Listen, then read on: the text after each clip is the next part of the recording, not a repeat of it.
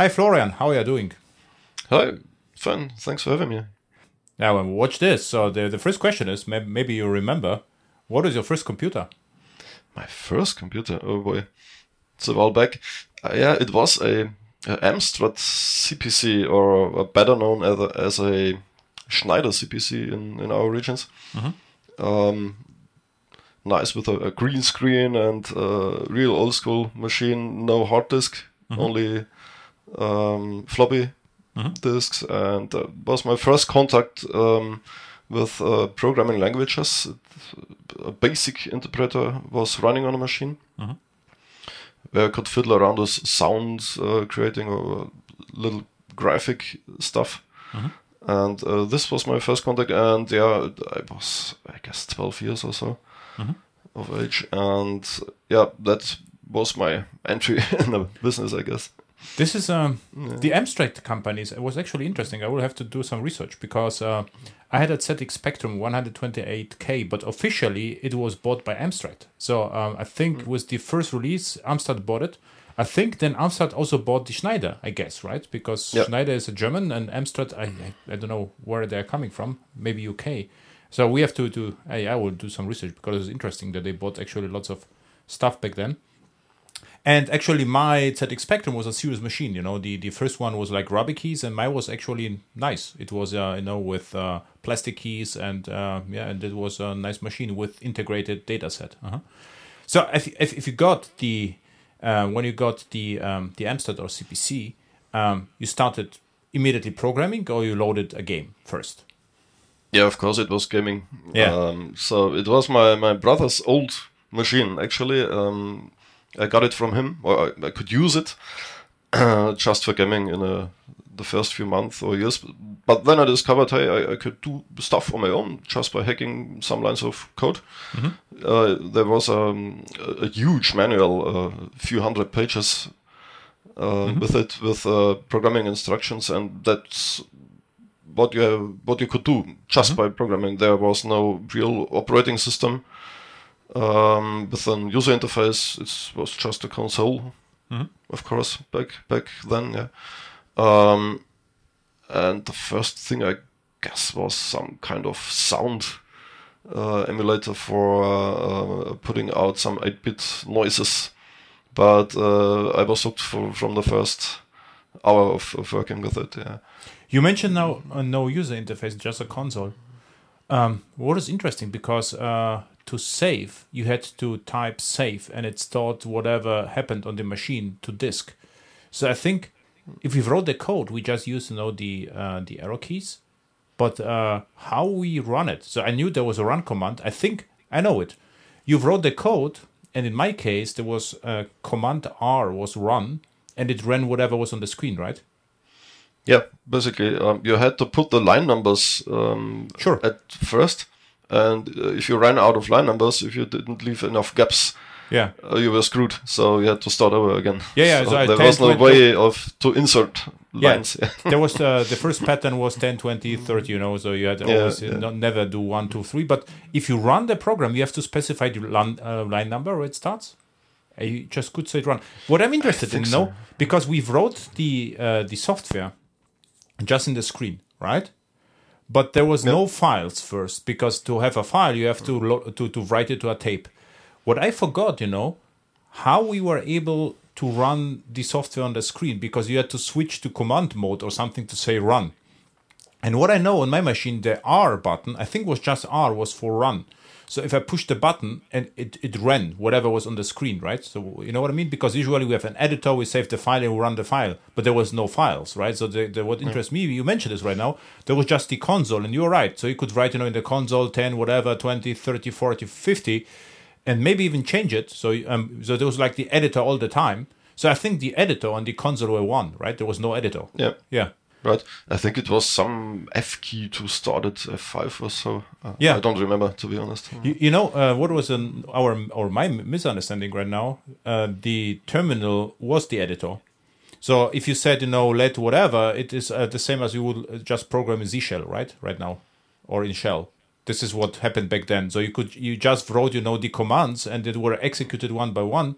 And you could reset yeah. maybe. I don't know how to reset work, but uh, you could run them multiple times. So maybe you should uh, watch a, on YouTube. There was you know C64 what i actually did. So this was interesting because yeah, there was no editor. I know that you can load the code and save the code, of course, but uh, this was not usual that you save. You know, that you No, have to do no. to do this to do. Okay. Took me a while to figure it out actually, um, because uh, the stuff I wrote was gone after I shut the machine down. So Yeah. um, yeah, but these were the first steps and. What what, what is your first fine, program? Yeah, the the sound machine. So you have, um, of course, I wanted to uh, develop games Okay. back then. Some, I guess it was some kind of football manager or so. Um, so I hacked in a, a lot of data, the the player names and so on, to build a bit of a initial data set. But I ran out of memory very very quickly because it only had 64k of RAM. And then I had to figure out how to save the disk and so on. And I, I would have needed, I don't know, 100 disks to uh, Yeah. save these huge data set we need, uh, I needed for the uh, for this game. And then I, I gave up eventually. So, so how, how many football players are there? I mean, uh, six. thousands, yeah, Okay. tens of thousands. And you knew them?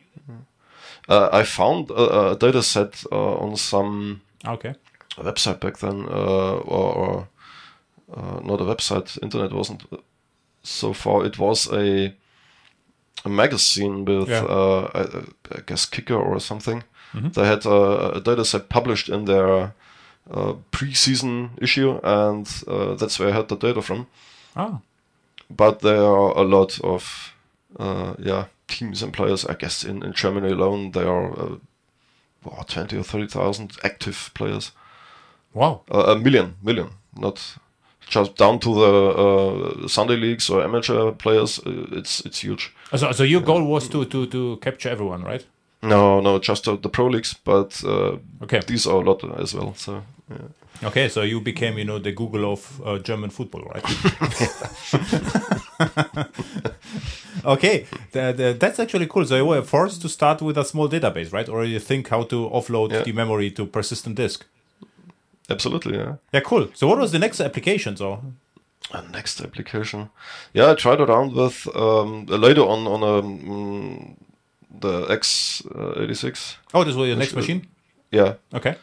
Um, I played around with uh, 3D engines actually. Um, With uh, with mathematical background, is it was back then in my uh, my first years as a uh, in, or at, at university, and so I uh, I never found a good 3D engine back then, which um, fit the needs. I uh, I had a few uh, friends over which were interested as well, and uh, we said, hey, let's make a game like on a first-person adventure game running around, and uh, you had to uh, render stuff um, like um, the, the, the Doom engine back then Okay. Kind this way. Yeah. And the engines which were available um, didn't fit the needs, so I said, yeah, let's try it. Um, make some sprite engines and stuff, and that's where um, I got into this uh, 3D modeling. But uh, that uh, never uh, that went didn't went well, uh, didn't go well. So we, we gave in eventually because uh, it's undoable for a team of two or three people. We realized that really quickly and had to uh, stop the project. But it was an, a, a nice uh, stuff to play around. But it And worked, that- wor- worked somehow. Hello World something or nothing. Yeah, uh, we had a few um, scenes rendered Okay. and uh, little sound uh, and uh, camera views were working or the the um, collision engines actually we had a small collision engine uh, which were, was working but um, after that you had to design all the sprites and sounds and yeah. Develop a storyboard and, and so on so the last miles.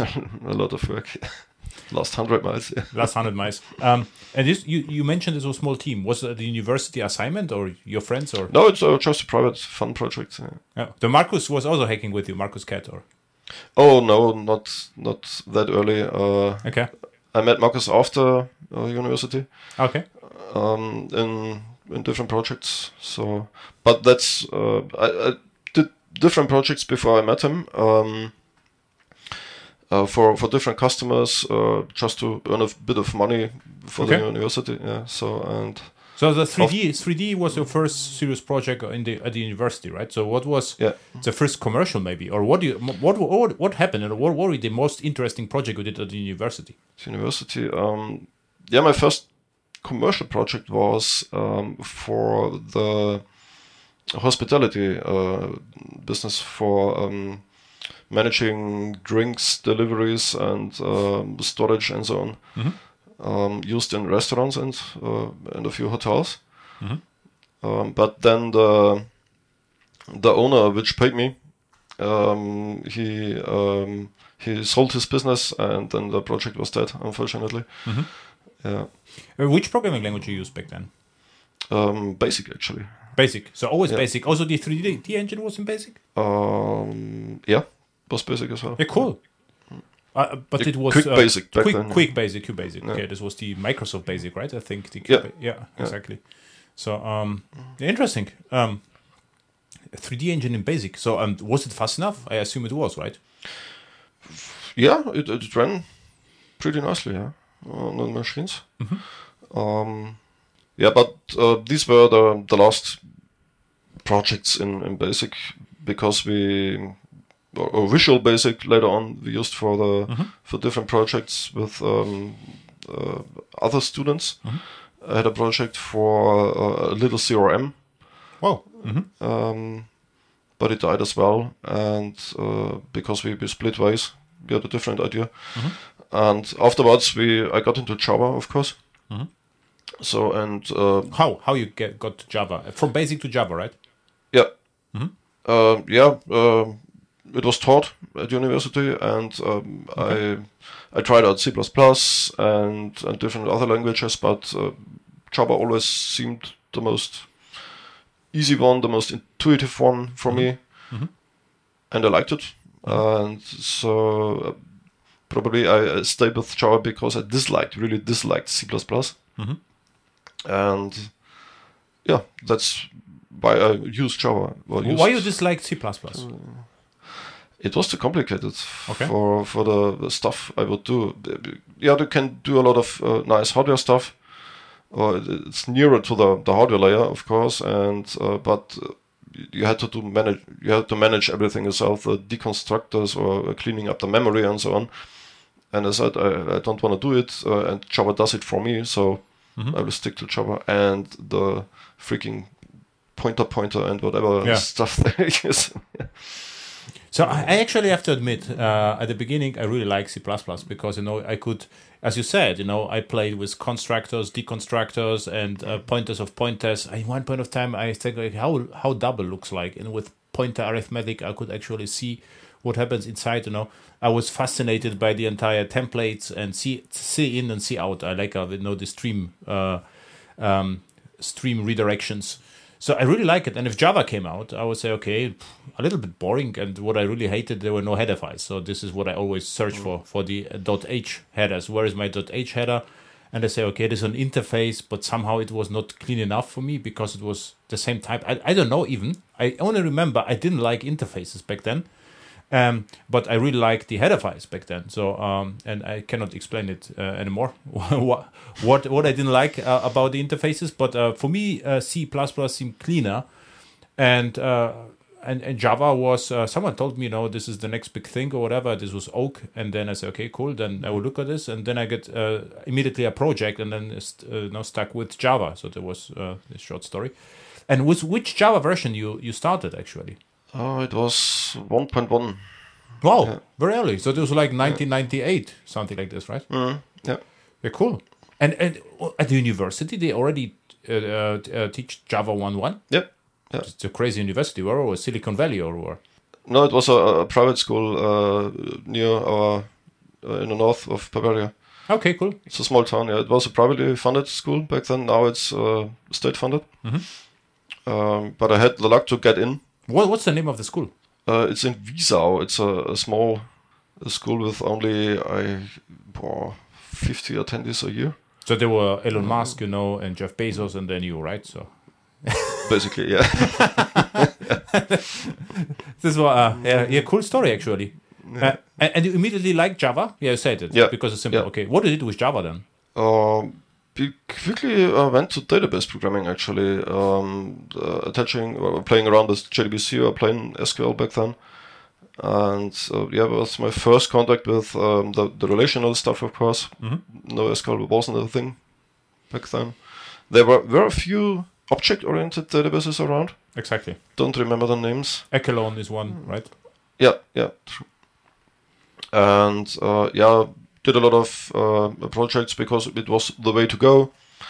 Um, but yeah, I guess you you know the story a bit with Markus later on. Um, in customer projects, we we saw yeah, it's it didn't uh, really fit. So you we always had the the two worlds which were colliding. So tables and uh, the object model, and of course as a a programmer you like to play with objects you want to design your object model and but you had, had to adapt it to the freaking tables and uh, use a lot of features which java actually has and which would be nice to use.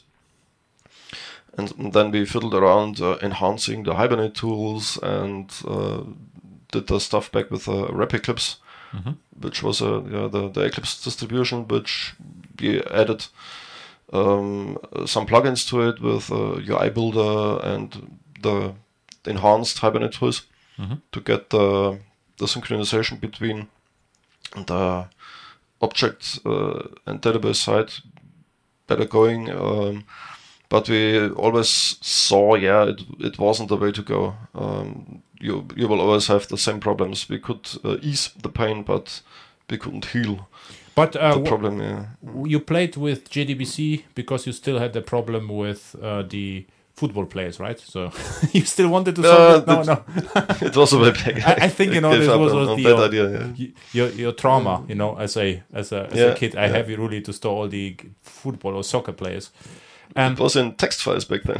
yeah, the um, JDBC. So what I remember, because I, I searched now, you know, I remember Echelon, but they renamed it the thing to Echelon at a nicer name. There were lots of object-oriented databases back then, and the second and after that, XML databases came.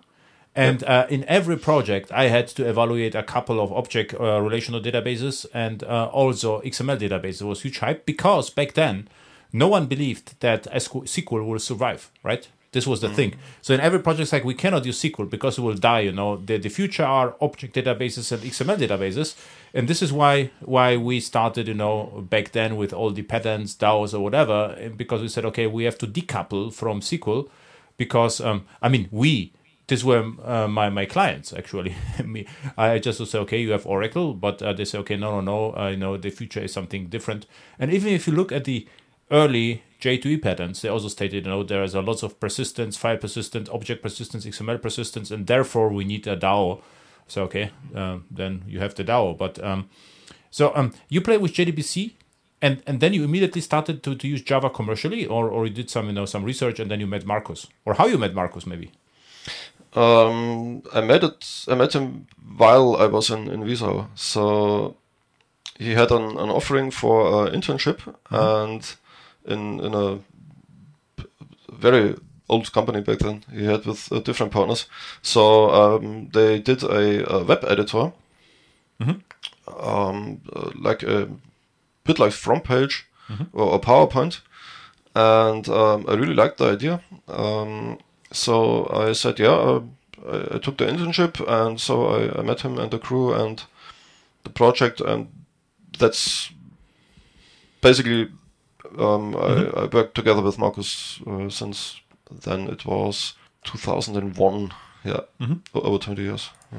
Okay, and to the listeners, we had a couple of episodes already with Markus Kett, and the last one was 116 when a Java application becomes a DB. For instance, we that was about the microstream. Okay, and uh, as so you play a little bit with Java, then met Markus, and immediately started to use Java commercially, more or less Yeah, commercially yeah. with him. because they use Java as well exclusively, and so I, I really focused on this language. Um, I, I threw away all my my C basic Okay. stuff, and uh, yeah, Okay, so um, what what, what you built, or, or or you know how long it took, or what what what happened at Markus company? yeah. We um, we built the well the the web editor wasn't finished yet, so um, uh, I joined the team afterwards after university. I he gave me a contract, and um, I joined the team and uh, immediately um, yeah, added features to to this web editor. Um, and afterwards, so um, web editor was was running well. Um, had a lot of users because uh, it was distributed over um, magazines back then and um, service providers, internet service providers. Um, but al- there was always um, customers said, yeah, we have to customize stuff, we have to uh, add features like online shops and so on. This was always the wish uh, of, the, of a lot of customers, and so we we um, planned around and uh, we we went in a different direction. So the idea for a little development environment with a web front end was born, and um, um, in the first versions we designed uh, kind of a basic dialect because the the guys which would uh, wanted to um, develop stuff for their websites or online shops they they weren't programmers they were designers and um, that if we would have used Java for this they couldn't have uh, made any any stuff. So we had a, a really simple basic as a, a backend language. And um, this worked for, for a few solutions, but it wasn't powerful enough, and uh, you didn't have an ecosystem. Of course, there were no libraries which you could use, um, and we had to add all the features developers eventually need, like uh, version management or um, uh, a proper IDE. Um, this was uh, not the way to go. We we realized uh, after a few months or, or one or two years, and that uh, that's why we uh, decided to um, move the the IDE to the Eclipse platform, to the Eclipse IDE. Use all the existing stuff like the uh, subversion or yeah, Git wasn't a thing back then, or not a, a popular thing. Yeah. Um, so we used Subversion all the time, and um all the yeah uh, proper development tools which we couldn't provide because we had uh, just a, too small of a team. And uh, that's why we decided to move the project to the Eclipse Foundation and eventually use Java as, uh, as a programming language for it. Because um, we said uh, even if uh, a few designers just develop the frontend, they can uh, uh, use these uh, real programmers for it or, uh, uh, buy software uh, because Java had a, a bigger yeah ecosystem back then. So you have all the libraries you need, all the tooling you need for uh, monitoring and whatnot. So we decided to move to Java eventually, um, ditch the the basic stuff. Um, and so we had a You mean quite powerful to, IDE. to Java as design language for the front end, right? So at Yeah. the beginning you try to be a no code and then low no code. code, low code stuff. Yeah. yeah, and now and then you say, okay, uh, the, the Java is too powerful, so let's allow to, to Java to be used uh, in the front end because in the back end everything was 100% Java all the time, right? yeah. Um, uh, you also focus on server or was it a fat client back then? It was a, a server application. Yeah. Oh, uh, which application server or how it or you build it? It was, uh, yeah, we used Tomcat most of the time, yeah. Tomcat. and in the front end you co- connected to Tomcat via SOAP or Uh, it was a Vaadin uh, application. ah okay from Yeah. the beginning. Mm, not from the beginning, but after we, we moved to, to the Eclipse platform, we, we decided to use Vaadin. Okay. We played around with different stuff, um, dif- different frameworks, but uh, Vaadin really um, yeah, made the race between the frameworks, Yeah. and it, it was the best. Yeah, and and and, and it, it looks beautiful as well, right? So nice Yeah. people, looks beautiful, good open source strategy. Yeah, it was Yeah. uh, right choice. When was this with Vaadin? Which which year roughly? That's a good question. I a few uh, one or two years later we met the guys at the Java One. Uh, I think it was in 2006 or seven. Yeah. Okay, so uh, really early. Because um, before that, I think the Google Web Toolkit happened as well, right? But it was terrible. Uh, so I mean, Yeah, Vaadin used it in, in Yeah, the first versions. yeah. But uh, Va- nee, uh, used it even even later, but uh, they they hide it, right? So th- there there was no reason to to to create the compilations. Or the the the genius thing about Vaadin was that Vaadin precompiled all the components, so it was really fast. And if you use you know GWT directly, it happened all the time in the hosted mode, so it was very slow and terrible actually. Yeah, true, and that's why I guess that's why they decided to ditch it and use web components instead. Yeah, Oh, this was the reason. Yeah, web components even better, right? Because yeah. Uh, Jonas, the the founder, one of the founders, uh, that uh, he sees web components as the future in web design, which he was right about, and uh, he, yeah, that's why they decided to ditch uh, Google Web Toolkit and uh, use different tools under the hood and go completely to web components and they split the framework so you can use uh, web components and javascript only on a on a client side and they attached the server side framework to it so it was the right decision in my eyes as well Yeah, it was an excellent decision because I already used Vaadin in my web component only project. So um, if I need some custom elements, you know, Vaadin is one of my first choices. So they have uh, really nice components. Um, Calendar one, of course, table. So uh, looks nice. and charts and so on yeah, Yeah. Yeah, nice. So uh, uh, yeah, I was I didn't knew that it was that early that he used uh, Vaadin. And what's also interesting, so maybe we are 100 kilometers you know apart, and Yeah. I never met you actually earlier. So this is the crazy stuff, because uh, I was also in the Java community and know actually most of the people so active in Germany.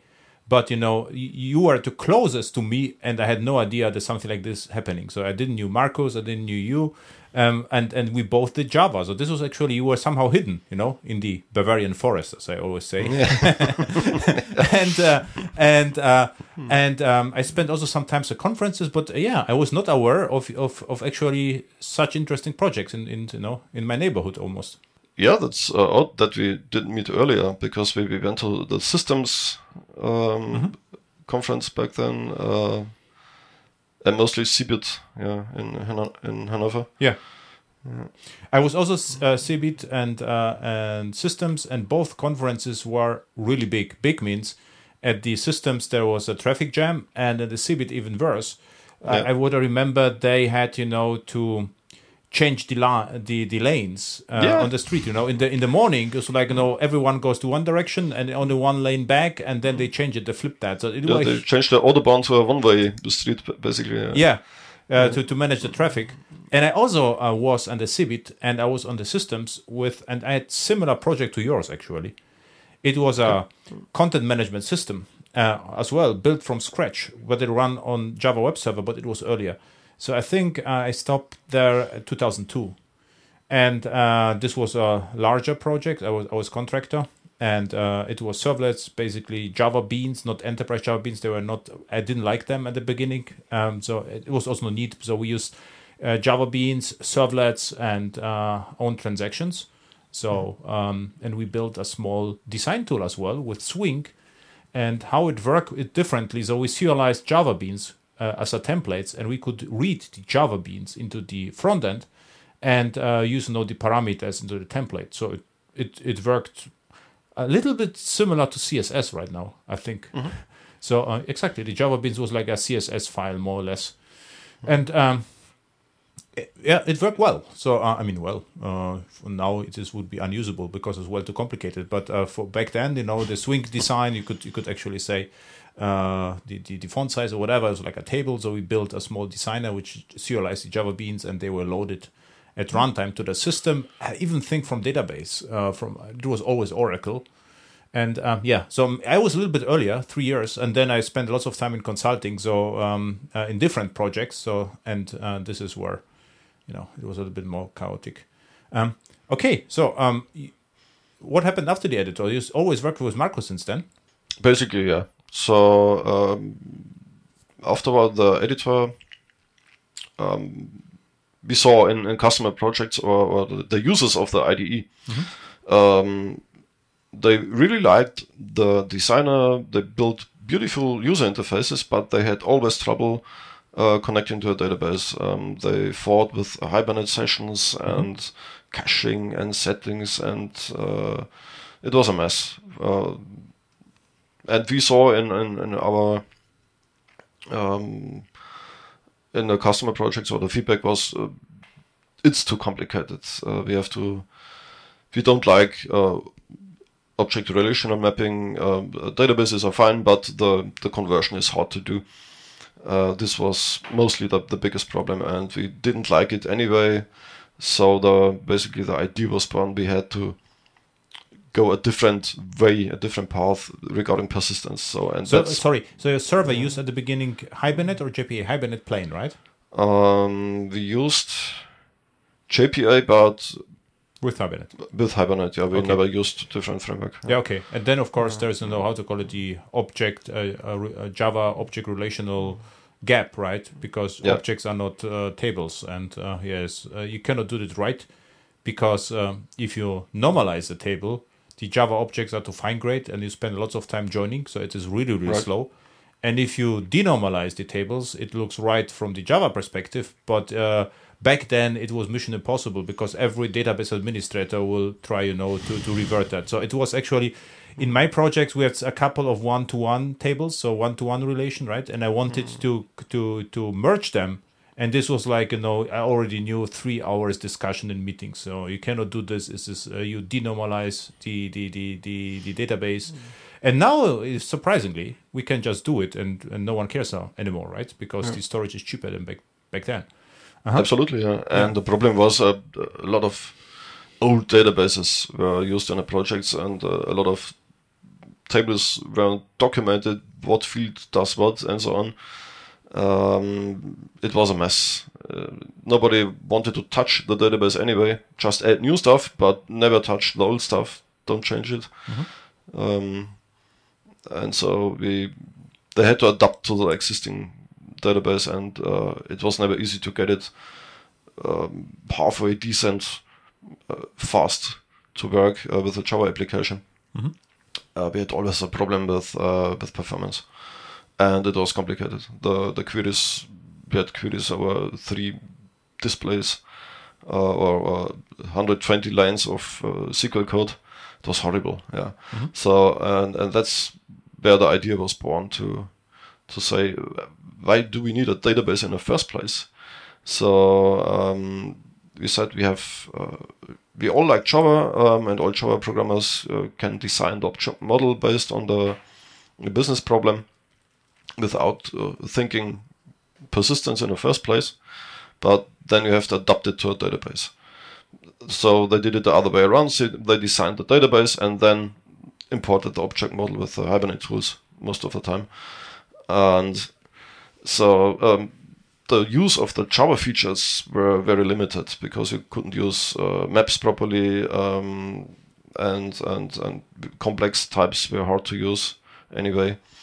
And uh, if you added uh, different frameworks like uh, monetary APIs or data APIs, it was uh, impossible because you had to write your own converters for JPA and so on. It was a mess, really hard to use, and you still had the yeah impedance mismatch and the thousand other mismatches to handle. And so we said um, Java can do everything except persistence, and that's what that was a missing feature for us. Of, of course, we had JPA, but um, with uh, the known problems, and so we decided um, or said there must be a better way. And uh, said the Java application is a server anyway, so why we why do we need a second server just to persist data?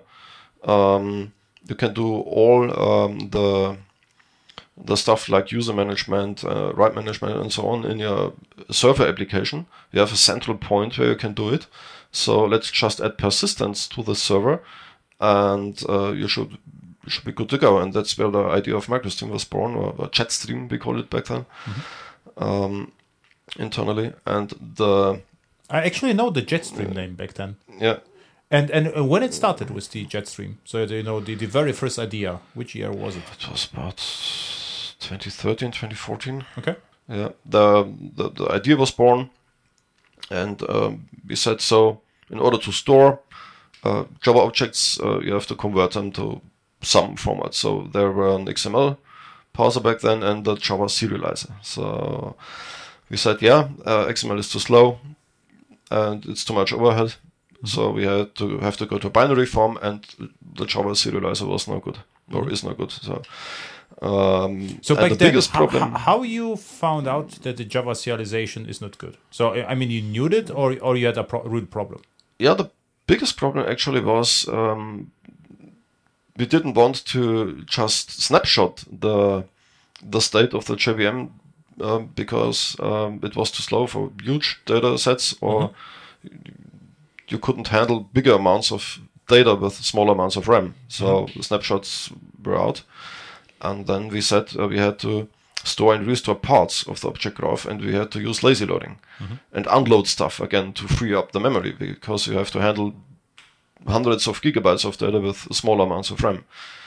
So um, with a Java serializer, it wasn't doable because you always got object copies and uh, new object references which we couldn't assign back to the object graph. Ah, so the problem Yeah. you got is uh, if you have uh, no references between Java objects and you serialize the first one, every, everything gets serialized. But Yeah. what you needed is uh, that you have a serializer which is a little bit more configurable. So you can say serialize just this one and later the other one, and then you can load both and reconstruct them in memory. Right? This was the Yeah. missing missing feature from Java serializer. absolutely.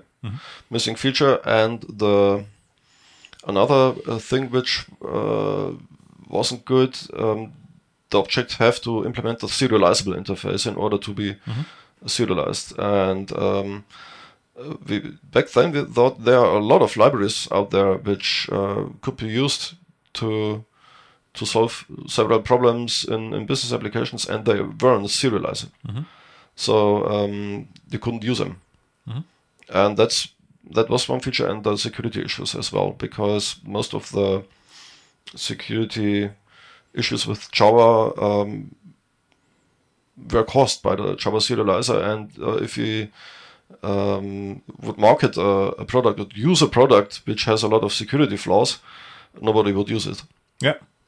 And, and can you briefly explain? Uh, by the way, before you briefly explain, um, I just uh, just uh, thought um, about your design decision to say we don't need the server. We can load everything. You know, you can store everything by, by ourselves.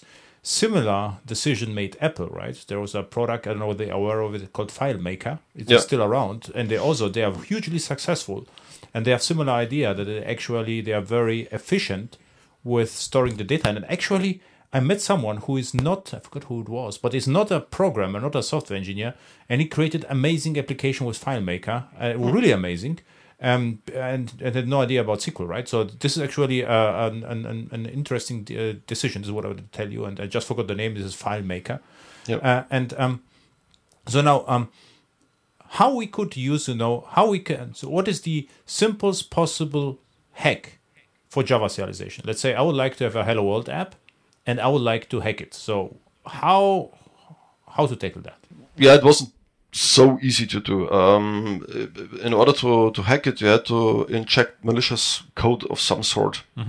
Um, because um, um, the constructor code was called back then in, in a serializer. So they fixed it with uh, newer versions now, where you can whitelist or blacklist classes. Um, um, there were hacks done to Struts servers which used um, the serialization internally and uh, also with Apache Common types. So you could uh, really uh, inject code into running application servers, and it, it was an exploit which was used, unfortunately, in, in huge applications and caused a lot of damage. Yeah, there are lots of applications have used the uh, the Commons collection, right? And the Commons Yeah. collection serialization, and uh, if you knew that, you could inject code which was executed, then you could call Right. exactly. hmm Yeah. So it's not that easy, but it's possible. I mean, if you know the target is big, we could do this. So we, what we would have to do is we have to manipulate the serialized messages on the fly, right? Yeah. Yeah. Or you could shut down the server. There was a an example with nested collections, which um, referenced back to the root, and this crashes the serializer um, because of a bug in the collections.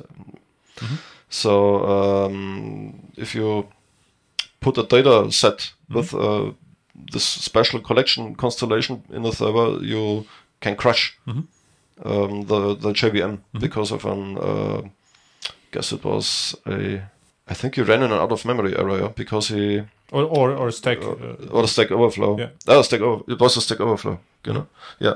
It's uh, so you could crash the JVM and bring the server down with with a, a simple hack. Just uh, add a few collections, put it in a data packet, and send it to the server as a payload, and the server goes down. Yeah. So why now the Jetstream or MicroStream serializer is unhackable or hack or harder to hack? Yeah, we do use a different approach at the deserialization uh, session stage. We don't execute code at all, so that's not possible to to inject code and run it at the deserialization phase. What what are you doing then? Um, we just um, use low-level um, stuff in a JVM, and um, we, we reserve address space in the RAM, which is then linked to a, a- a reference or uh, an object, and then we populate the data directly byte by byte in RAM for the fields, and um, then we say the JVM there is a new object, and it just assigns the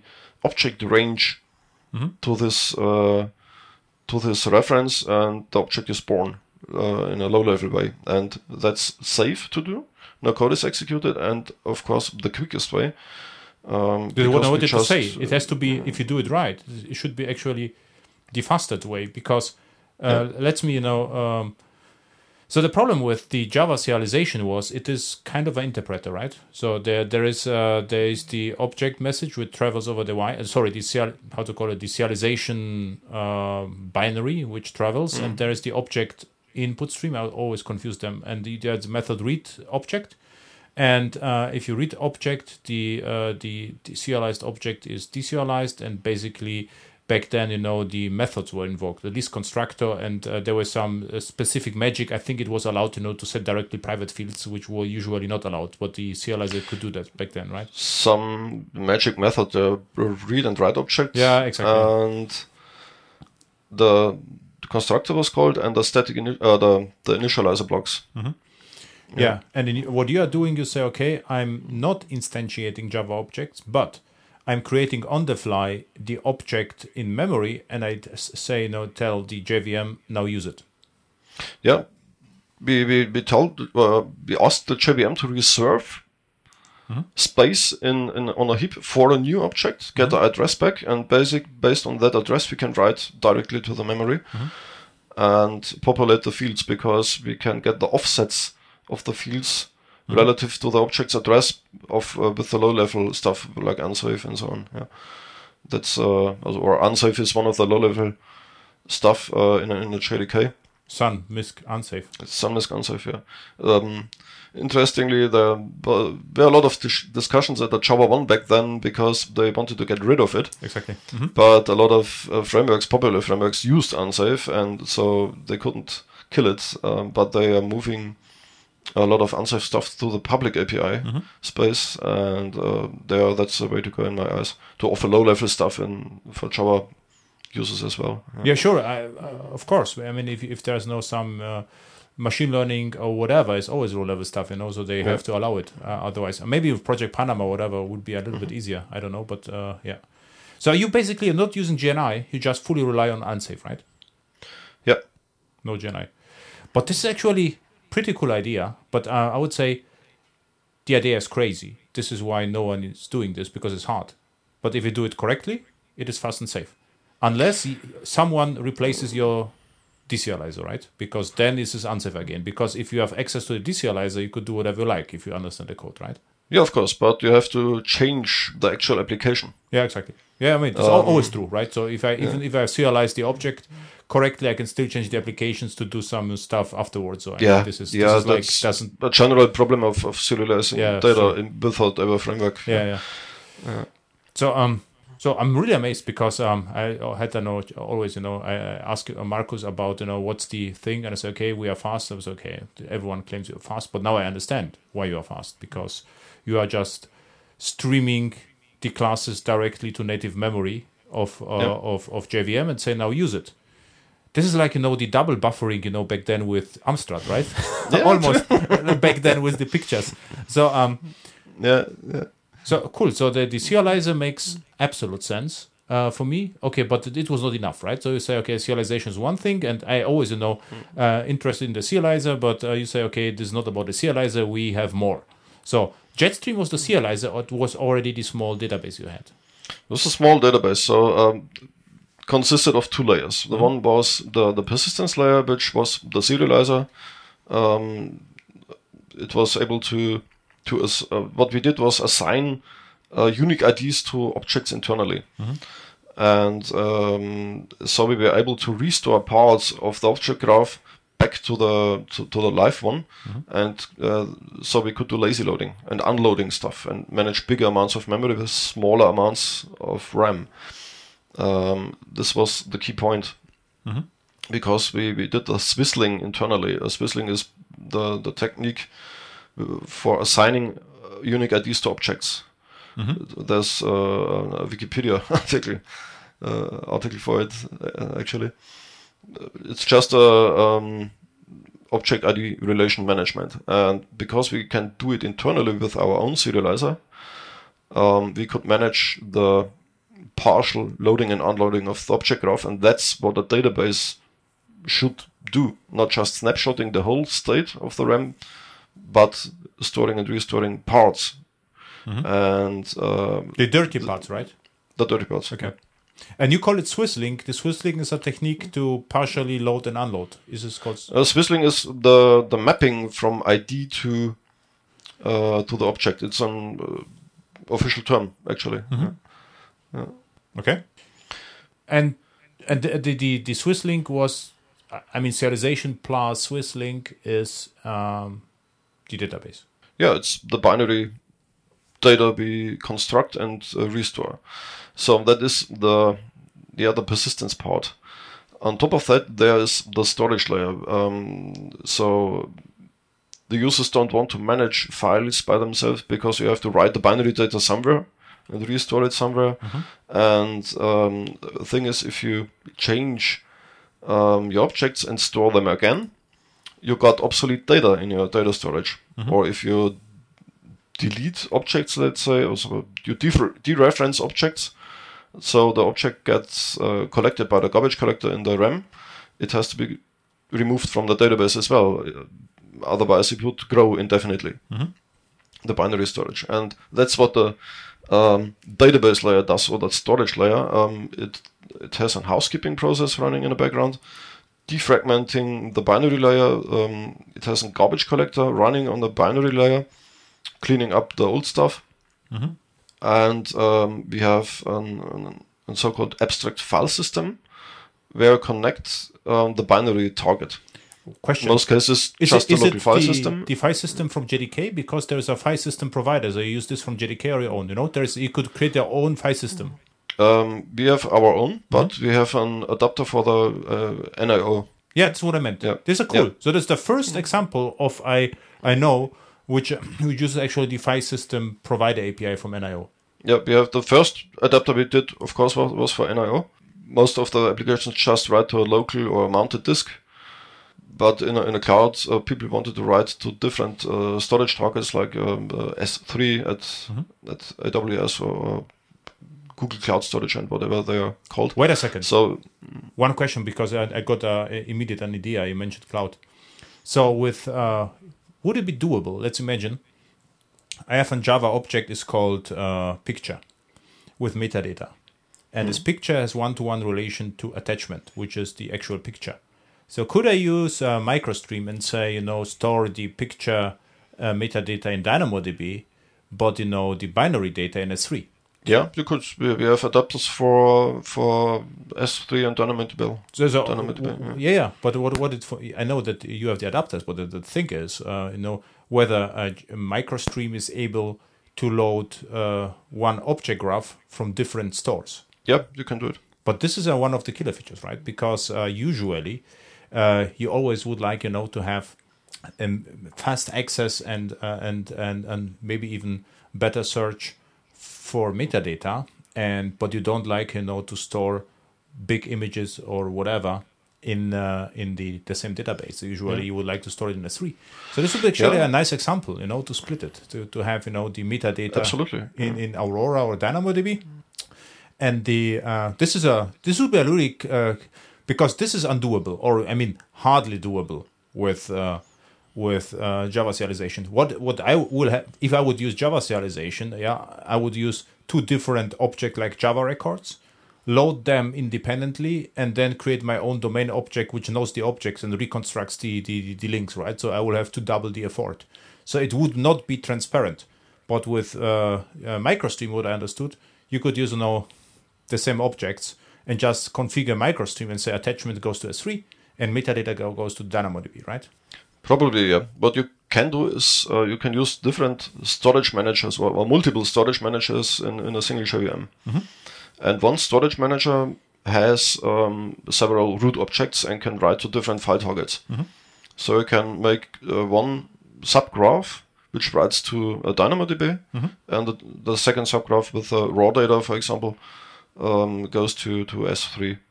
Or um, the more easier way would be to have um, just some metadata in, in your object graph, in your live graph, and just link uh, with an, a unique ID or a name to the binary data and put the binary data just in S3 blobs and, and load them by hand because uh, these are blobs, so you, it's just a single call to load it.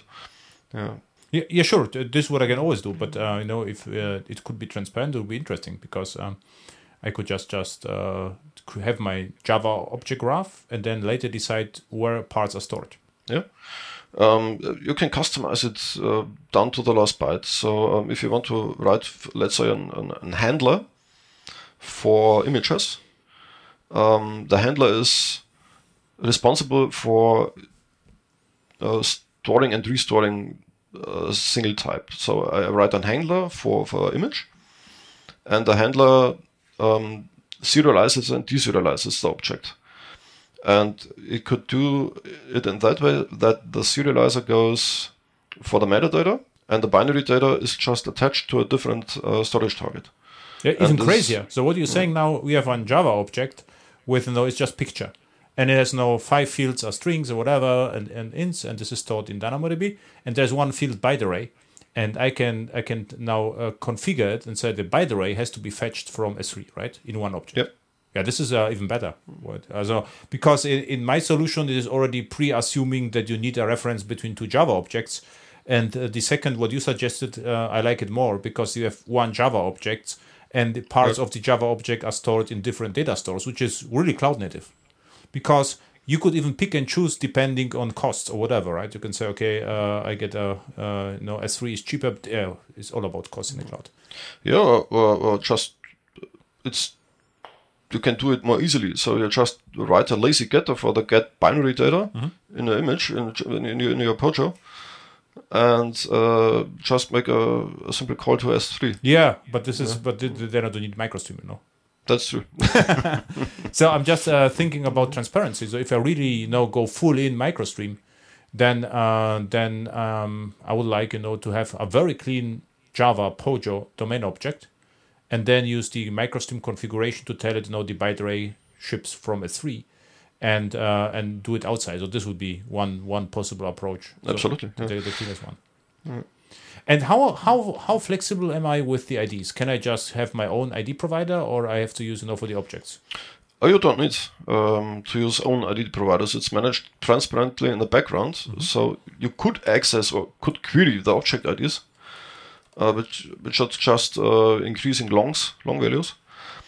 Uh, but you never actually need to deal with them. Um, it's um, done in a in a background by MicroStream, and the reattachment to the live graph, the reassignment of the references, is done by the the serialization engine. So you don't have to fiddle around with this low level technical stuff. And what you also don't need anymore are uh, stuff like primary keys, foreign keys, and so on. So thing of the past. Just use your POJOs, your object graph in Java like you're used to without a persistence in the background, and then add MicroStream and say store and load, and that's it. Don't have to worry about the technical details anymore, like in with uh, object relational mappers. Um, why I'm asking so, but uh, I I have to access the first object somehow, the root object, and for that I would need the ID, right, from of the object. No, you just call root of the storage manager or, or get root, and he knows because you set the root in the first place when you initialize the database, the, the initial data set, and then the the storage engine knows what object is assigned as root, and you get it at the next startup. You don't have to know the ideas. Uh, IDs. Yeah. So you, so there is only one root then. You could use multiple roots. Uh, you can you can inject multiple root managers. Well, there's a root manager in the background because uh, we have to manage multiple roots. For example, constants. Uh, Java constants we, we have to deal with as roots. It's transparent um, in an object model as well, so you don't have to worry about it. You can manage several roots by yourself. But what we suggest is just design a root object, Pojo, and uh, split from there. Yeah. So uh, you can handle it in your object model and don't have to fiddle around with um, the low-level stuff of the persistence engine. Yeah. Yeah, what I just, just thought about uh, immediately is okay. What I could do is I could have you know a part of my data stored in in database in a table, and then if I would have the microstream IDs, maybe I can just do later something right. So I can look up then my root with the ID and then get it back. But You could, if you have an uh, use case for that, you can query the roots of, of the objects of uh, which microstream uses internally. Yeah. yeah, and then was the next question because I had the, you know the problem uh, recently is uh, what it would be nice is why the question about IDs um, to make the ID swappable because um, there is an algorithm called uh, ULIDs and they are time sortable. You know, this is like UID, and what is prependent to the UID is the timestamp. And this is pretty cool because if you have you know uh, the, um, uh, an, an, an application with heavy load, you can actually say, okay, what was the most recent UID? It's still UID, but it, it is at least sortable, right? So this is this is why I ask whether it would be possible to swap. But there's no no use case. Just to know, I was curious because I had a problem recently. No, we don't use timestamps internally. It's just a increased long value. Yeah. Yeah, then this is sortable anyway. And it's uh, uh, by time because the higher the UID, the newer the object. Yeah, this is even better. This is what I thought. So, so I mean, this is what I needed because if a UID is not sortable, but if your is sortable, it's pretty pretty nice because you put the ID somewhere, and they say okay, sort by whatever. So sort just lexi lexi how how is it called lexi Lexicographically. lexicographically sorted. Um, and uh, and uh, then the, the you know the newest uh, or the oldest they appear first. This is what what's nice about your IDs. But if your you, yours is long, it is already the case that the ID is sortable, which was actually the question. Okay, so my understanding, two layers. So serializer is able to load parts of the objects, uh, dirty detection, and is able to store parts of the objects. Then it also you know streams the uh, changes directly to the JVM deserialization, and the how deserialization happens actually. But deserialization we covered, but what about the serialization? So what are you doing there? Yeah, first of all, we have to um, analyze the, the object by reflection, which fields should be stored. Um, you can exclude it by, de- by default as a transient keyword, like in a Java serialization. And um, the based on the reflection, we create a metadata where the object information is stored. And based on this layout, we um, stream the data from the RAM to the binary storage. So we just read the values directly out of the RAM. We don't uh, call getters or, or re- use reflection to eject field data. We just um, um, traverse the heap directly with low-level memory stuff and get the values out. And that's how the serialization works. What you can do as well um, is um, versioning of classes. So you you can change your classes over the lifespan of your application. You have to do, of course, because you want to release newer versions. Um, and we call it legacy type mapping internally, so you can map from one version of an object to another version. Let's say you split name into first and last name, or you change a string to an int, and so on. And um, that's what the serializer can do as well, or the deserializer. Deserializer. That's uh, embedded in a serializer itself. It can manage uh, different versions of objects. Yeah. So serialization is not, I would say, not that revolutionary. I mean, this, you cannot No, do something different. It's just you know straight you know reflections, So it is. Um, so I think your your your magic is the deserialization, right? This Right. is where your your your advantage is, and uh, yeah, I would say amazing. So um, if you like, I could re-invite you back, you know, to talk about more Eclipse storage and more deeply about you know how to search for objects and uh, you know playing with streams, Java streams, and st- st- stuff like that. But um, where people can find you know MicroStream, you're on Twitter if you have questions, you know. Uh, Yeah, of course. MicroStream is on, on Twitter. We are on LinkedIn, uh, and on GitHub. The best way to, to get involved um, is at uh, the GitHub discussions. Um, just uh, Google for MicroStream, and the first few pages will be our website and, and the GitHub. and you're also on Twitter or somewhere. Yeah. Um, I will put it to the show notes.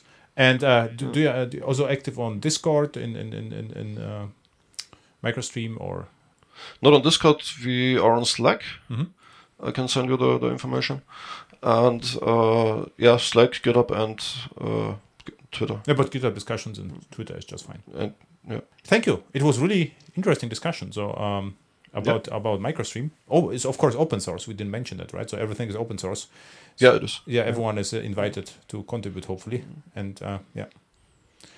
So I would say thank you and see you next time. Yeah, thank you for having me.